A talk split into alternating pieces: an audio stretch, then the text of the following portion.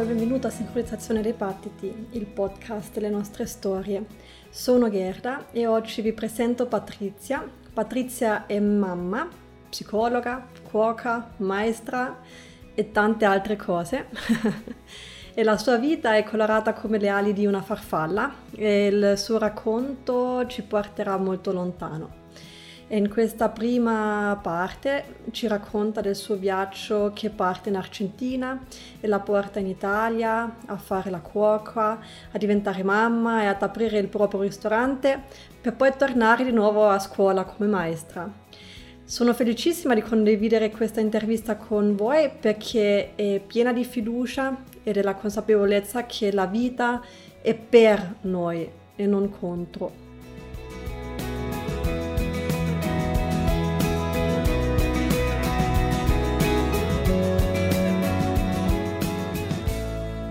Ciao Patrizia.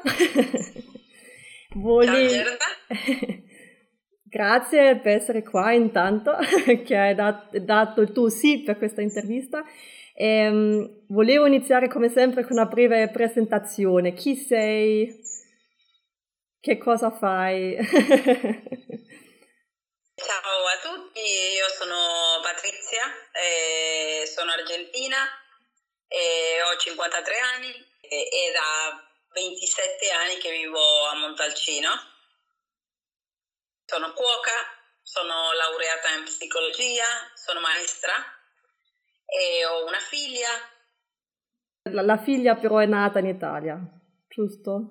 O... Sì, mia figlia è nata in Italia, è nata a Siena Uh-huh. è frutto di un papà arabo e, e, io argentina, per cui un mix di culture. Di culture italiano, argentina. Africana e argentina. bella. è bella, molto bella. Quando, quando sei venuta in Italia, perché sei venuta in Italia? Ah, io sono venuta in Italia perché lavoravo di maestra eh, nella scuola materna e mentre studiavo eh, all'università psicologia. E finita l'università, eh, siccome mio padre era figlio di italiani, uh-huh. e i miei nonni da parte del papà erano siciliani calabresi, e, e mio padre era venuto a mancare nell'anno 90, io sono venuta qua nel 93 e era come un sogno di mio padre venire in Italia per cui la mia mamma eh, mi, ha, mi, ha, regalato il biglietto aereo diciamo per venire a vedere un po' Italia. E, e l'idea era dopo l'università fare un anno sabbatico per cui ehm, ho fatto un viaggio da, dalla Spagna fino qua a Montalcino dove c'era una, un'amica che, che conoscevo dell'Argentina e l'idea era viaggiare per un anno per dopo tornare in, Italia, eh, tornare in Argentina. Invece come uno programma ma le cose nella vita non vanno mai come uno le programma, e ho incontrato il papà di mia figlia e mi sono innamorata e ho deciso di rimanere qua eh, non solo per quello, se perché veramente beh, l'Italia, io mi sono sempre sentita a casa in Italia, eh, per cui sì, i primi anni sono stati difficili perché ti mancano gli affetti, insomma, no? Però ero sorpresa venendo da una grande città come Buenos Aires, no? io andavo all'università, due, lavoravo in due scuole, prendevo treni, pullman, sempre di corsa, insomma. Arrivare qua è come che il, il tempo è fermo, no? in qualche modo, tutto è più lento e, e uno ha più tempo di apprezzare no? tutto quello che ha intorno, soprattutto la natura che secondo me è meravigliosa qua, in speciale in Toscana. No? Toscana secondo me ha una energia particolare, insomma. Mm. E allora sono rimasta. Era amore a prima vista, non solo con papà della tua figlia, ma anche con, con Montalcino. Sì, sì, sì, con la Toscana è stato amore a prima vista, veramente. E ancora oggi, dopo dei 27 anni, io no, non so, vado per la strada e magari vedi un tramonto, vedi un colore e mi devo fermare per mm-hmm. vedere perché, perché no, no, non mi sono abituata, insomma, no? E, mm. e, e questo è molto bello secondo me. Mm lo posso confermare, eh, da dipendenza, diciamo, la natura qui sì. Perché anche quando ero di nuovo tornata su in Austria mi mancavano paesaggi, colori, tutto, sì. Sì, è molto bello qui. E, però avevi, avevi finito l'università là.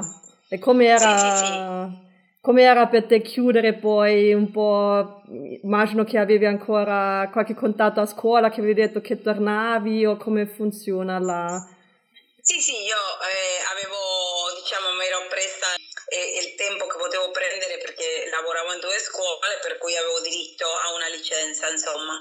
E dopo un anno ho dovuto dec- decidere se tornavo o non tornavo, ho deciso di non tornare. E, e per cui e ho dovuto inventarmi diciamo un'altra professione perché abitando in un piccolo posto come Montalcino dove ehm, non c'è tanta gente, no? Mm. In più le, i lavori fondamentalmente sono eh, o agricoli o ristoranti, e per cui è come che la psicologia non è che aveva molto spazio. Tra l'altro in un paese dove non è una mm, non è una materia diciamo che dove la gente se, se lascia andare no? io vengo da un paese dove, in Argentina e da 10 persone 8 utilizzano, usufruiscono dei servizi di uno psicologo, di uno psicoterapeuta, in, in Italia non è così. Mm. E, ehm, per cui niente, piano piano ho scoperto la mia passione mm, della cucina. E un po' per imparare l'italiano, nel senso che la, la, la, rivista che leggevo a quei tempi era Donna Moderna, che era una rivista molto facile, aveva delle ricette, no? Mm-hmm. E, allora ho iniziato a, a, a, a incursionare nel mondo della cucina all'inizio no con molto esito, nel senso che invitavo i, i miei amici, no? E, e molte cose si bruciavano, molte cose non erano buone, e, però ho trovato nella cucina un, un piacere che non conoscevo, no? perché io in Argentina non cucinavo, non sapevo cucinare e, e niente, ho scoperto questa passione e anche se in Argentina io non sapevo fare, vengo comunque da una famiglia dove la mia nonna materna era cuoca, la mia mm. mamma cucinava molto bene e il mio papà cucinava molto bene, no? Per cui eravamo abituati comunque a che il sederci a tavola era una festa, perché era un modo di condivisione eh, che, che, va al di là delle parole, no? E, ossia, attraverso il cibo passiamo tante cose, no? E gli altri a noi, per cui è stato bello scoprire questo mondo. Mm. Eh, perciò te a casa non parlavate italiano perché hai detto che hai iniziato per imparare anche un po' l'italiano. O... No, in casa in Argentina non, no, non parlavamo italiano, io sono arrivata in Italia, non parlavo nemmeno una parola di italiano. Okay. E, e, ehm, per cui niente, sono arrivata, io sono arrivata a Roma e sono andata a Reggio Calabria senza dire neanche ciao in italiano perché dovevo, dovevo tramitare i documenti per eh, la cittadinanza e, e, niente, anche quella è stata una bella esperienza perché sono arrivata in un paesino piccolissimo della Calabria, Riace Superiore, mm. dove io venendo da Buenos Aires dico vabbè ah, eh, prenoto un albergo, invece un albergo non c'era e per cui sono entrata a un bar, all'unico bar che c'era nel, nel paesino, e che questo era il paesino dove era nato il mio nonno, no? E mm-hmm. io dovevo andare a portare i documenti lì. E c'era una ragazzina che non la scorderò mai, una ragazzina di 17 anni, con i genitori che gestivano questo bar. I genitori parlavano dialetto chiuso e calabrese e invece questa ragazzina, tra, lei ci faceva praticamente dei, tradutto, dei, traduttori. Io parlando spagnolo e un po' di segni, un po' di gesti, i genitori, insomma è stata una bella esperienza. Mi hanno ospitato a casa loro.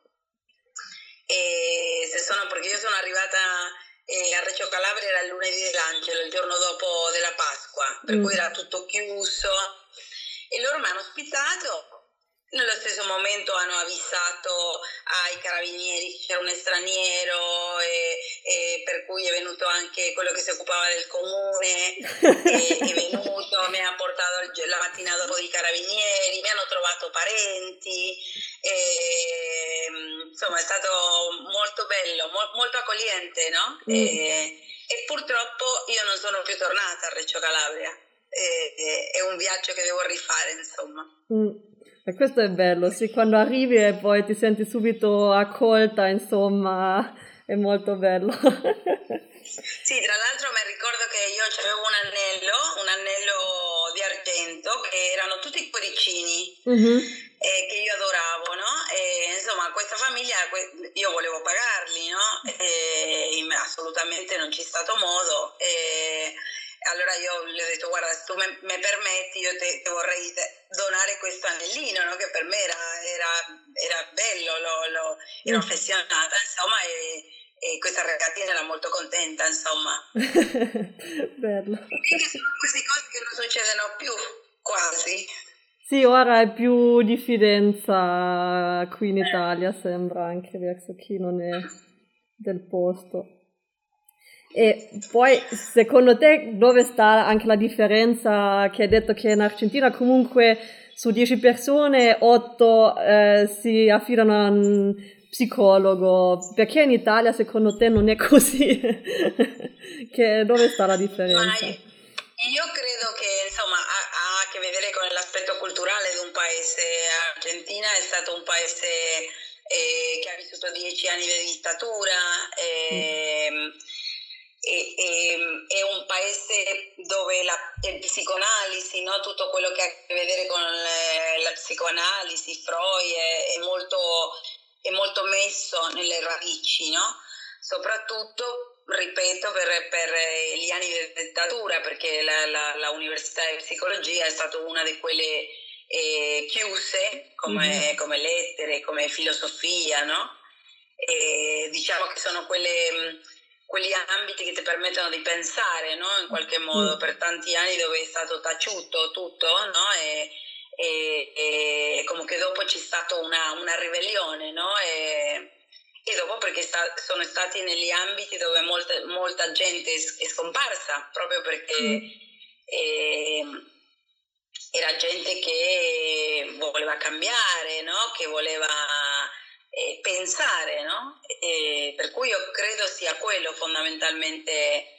E in Italia questo accade meno perché Intanto perché è un fatto anche generazionale, no? Qua in Europa come che c'è un altro approccio eh, alla psicologia, no? E, e, e, a prescindere un mondo più veloce, quello del, diciamo dell'emisferio nord.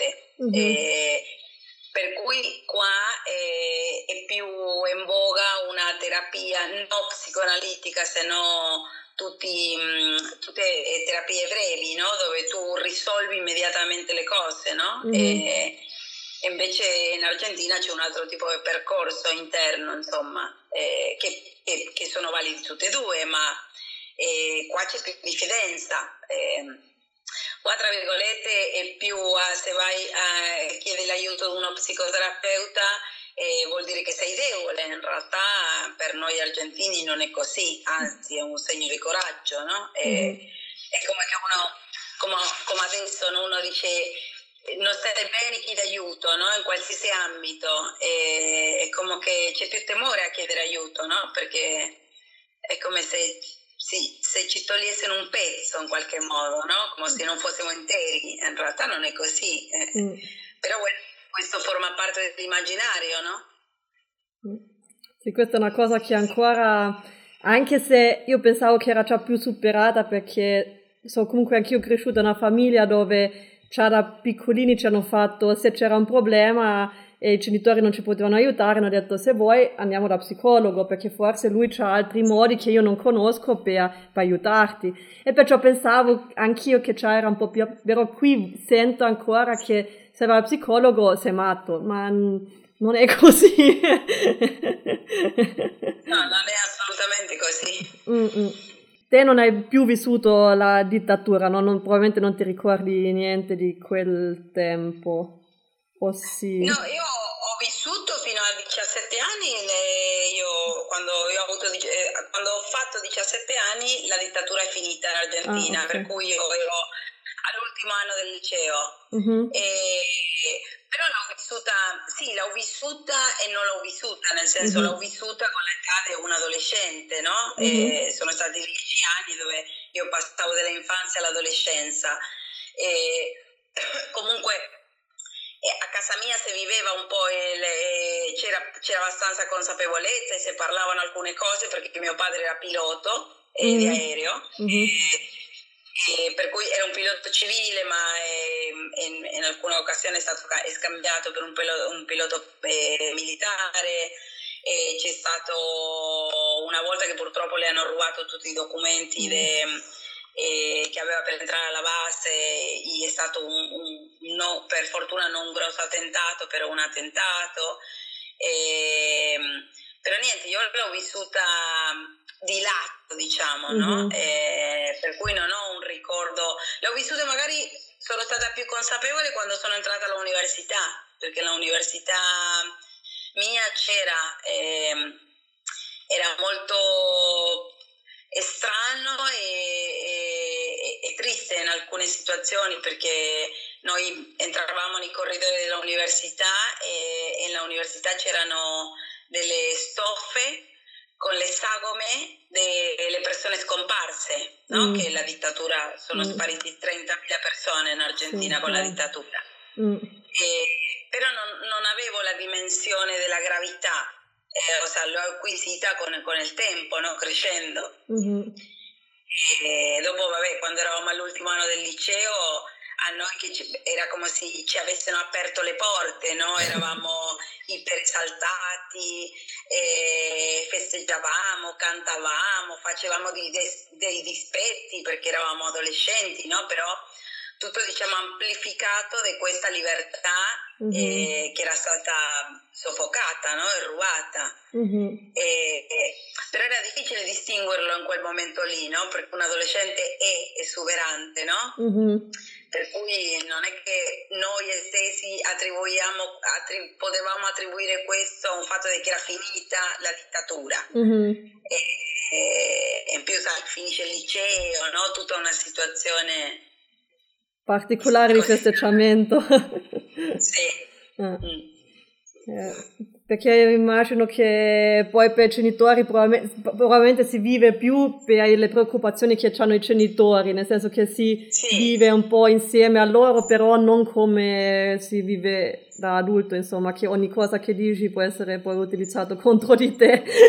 sì, esatto, mm. eh, o sea, i genitori, successo a me, nella mia famiglia, ci proteggevano no? in qualche modo anche dell'informazione, no? Per mm-hmm. cui, eh, perché con il segno del poi si è saputo che sono successe veramente tantissime cose molto gravi, molto brutte, per cui insomma. Mm-hmm. Ma quelle si sanno sempre dopo. sì. Mm. Purtroppo. Purtroppo sì, perché sennò credo che già prima il popolo farebbe qualcosa contro. Te però sei riuscito a ritornare in Argentina da quando sei partito da là? Sì, sì, io sono, sono tornata, non torno spesso, mm-hmm. sono tornata quando mia figlia che ha ora 25 anni, siamo tornati quando lei, la prima volta quando lei aveva 5 mesi, mm. dopo quando lei aveva 3 anni, dopo più o meno ogni 4-5 anni sono ritornata. Mm-hmm e dopo un anno sono tornata perché la mia mamma è venuta a mancare all'improvviso. Mm. nel 2007 e dopo la ultima volta sono tornata nel 2000 5 anni fa. Okay. nel 2015 nel 2020, sì, nel 2015 mm. e dopo non sono tornata, anche perché eh, i miei genitori non ci sono più. Mm-hmm. Eh, io ho tanti anni che manco, anche se ho zie che via via nel tempo purtroppo anche loro sono venuti a mancare.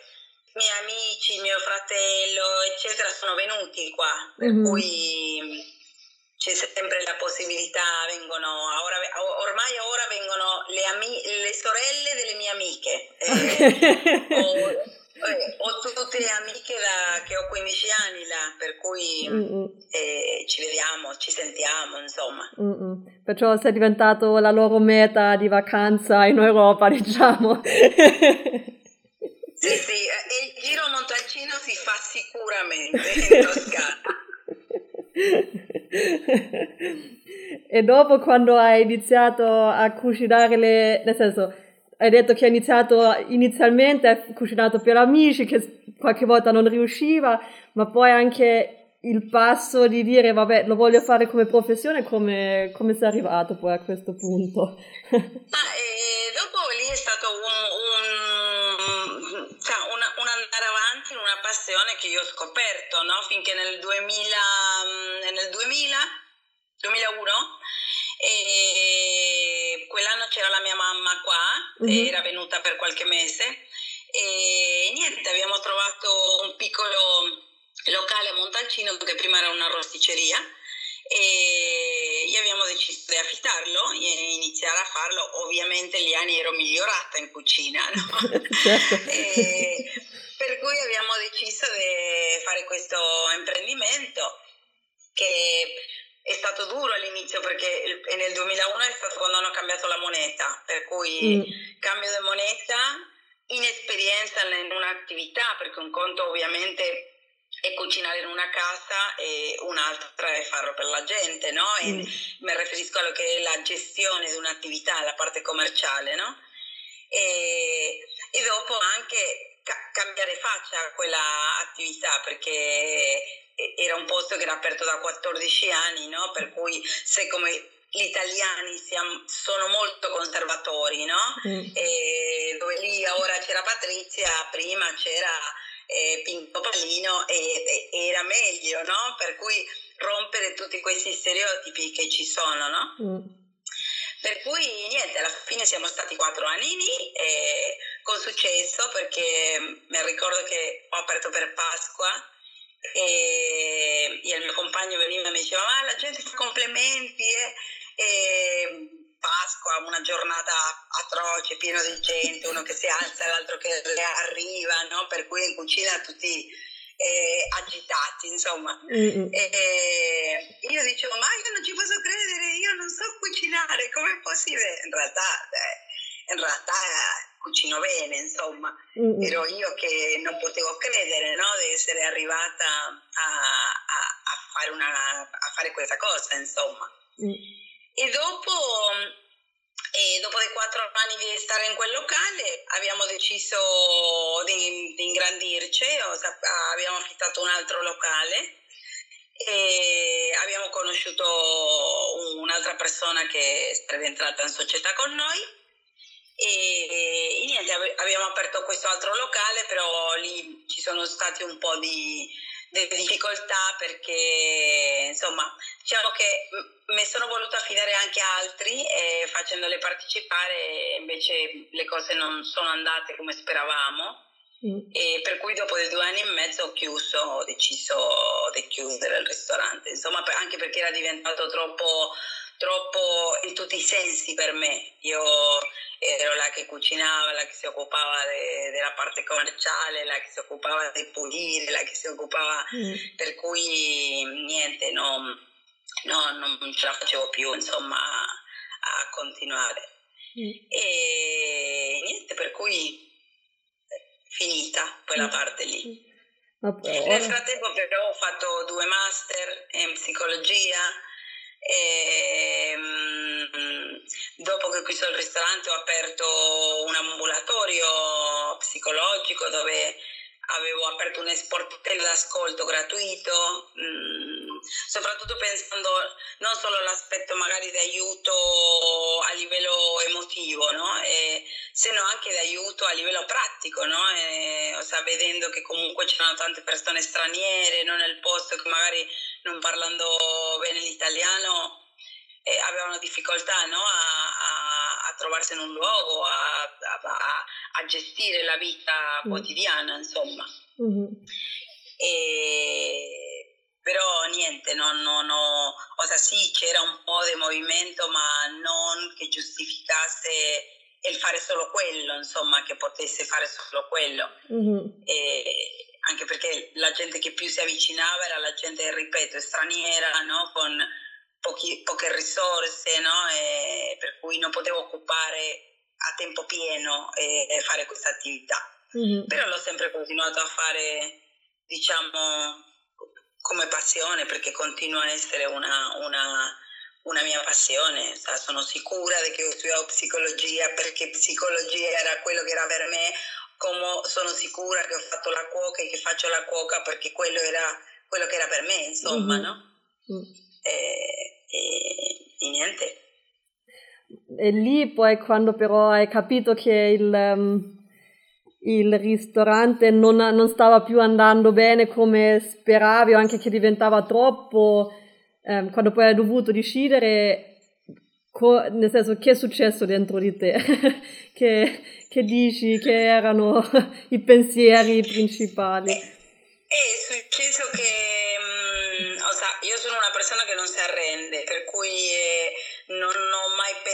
pensato che lì era finito tutto, no? Sono, sea, così come mi sono inventata una vita qua, eh, senza aver pensato mai quando ero in Argentina che sarei venuta a vivere in Italia, che avrei avuto una figlia, che avrei aperto un ristorante, nemmeno lì in quel momento ho pensato che non ci sarebbe stata un'altra occasione di fare altre cose e che mi avrebbero sentire bene, insomma.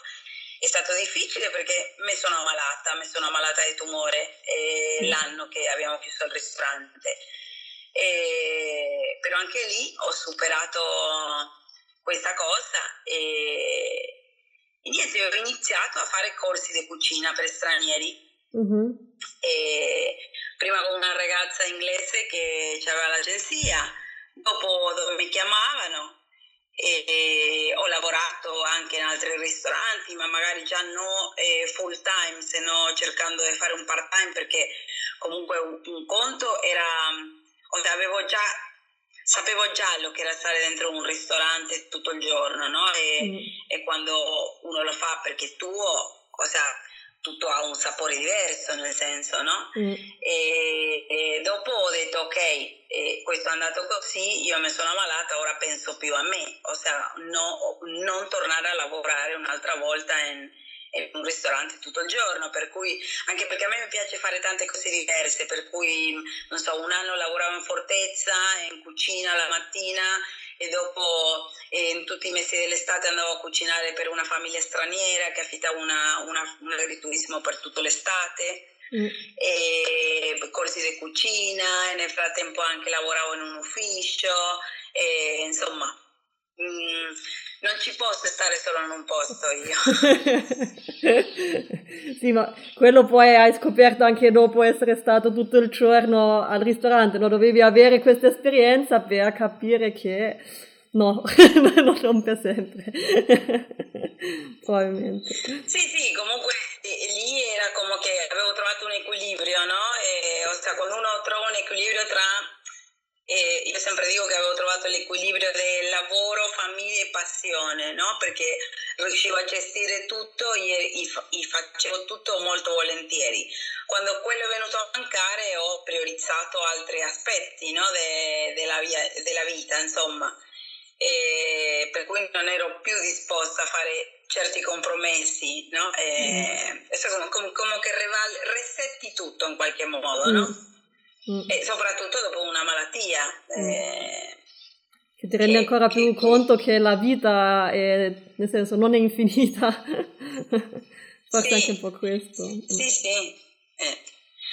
Per cui, insomma, quella parte è andata così. Dopo, niente, lo che faccio ora in questo momento sono disoccupata per il, il, il per questo che ci è accaduto a tutti, mm. e però anche, anche, questo anno avevo deciso, deciso, di fare una svolta nella mia vita, no? di cambiare, di riprendere lo che, lo che era la, la, mia professione psicologa, di maestra, mm. per cui ho deciso di, di entrare a lavorare a scuola, di fare un concorso e beh, questa volta riempire più la mia, la mia, mente che il mio corpo di lavoro, no? Sì. E, e, però niente, ora è capitata questa cosa e siamo in stand-by fino a, sette, a mm. settembre. Mm. E poi speriamo a settembre che parta, perché anche lì... Sì, sicuramente, se no cercheremo un plan B. il piano B ci devi organizzarlo sempre. E quello è vero, sì, deve sempre esserci.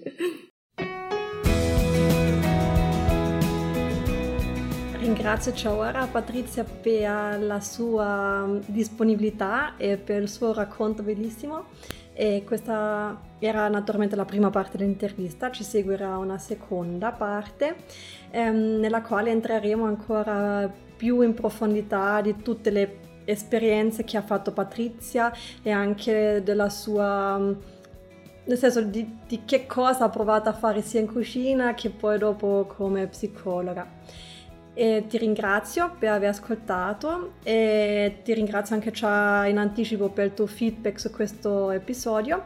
Ti mando tanti pace e tanto amore, Gerda.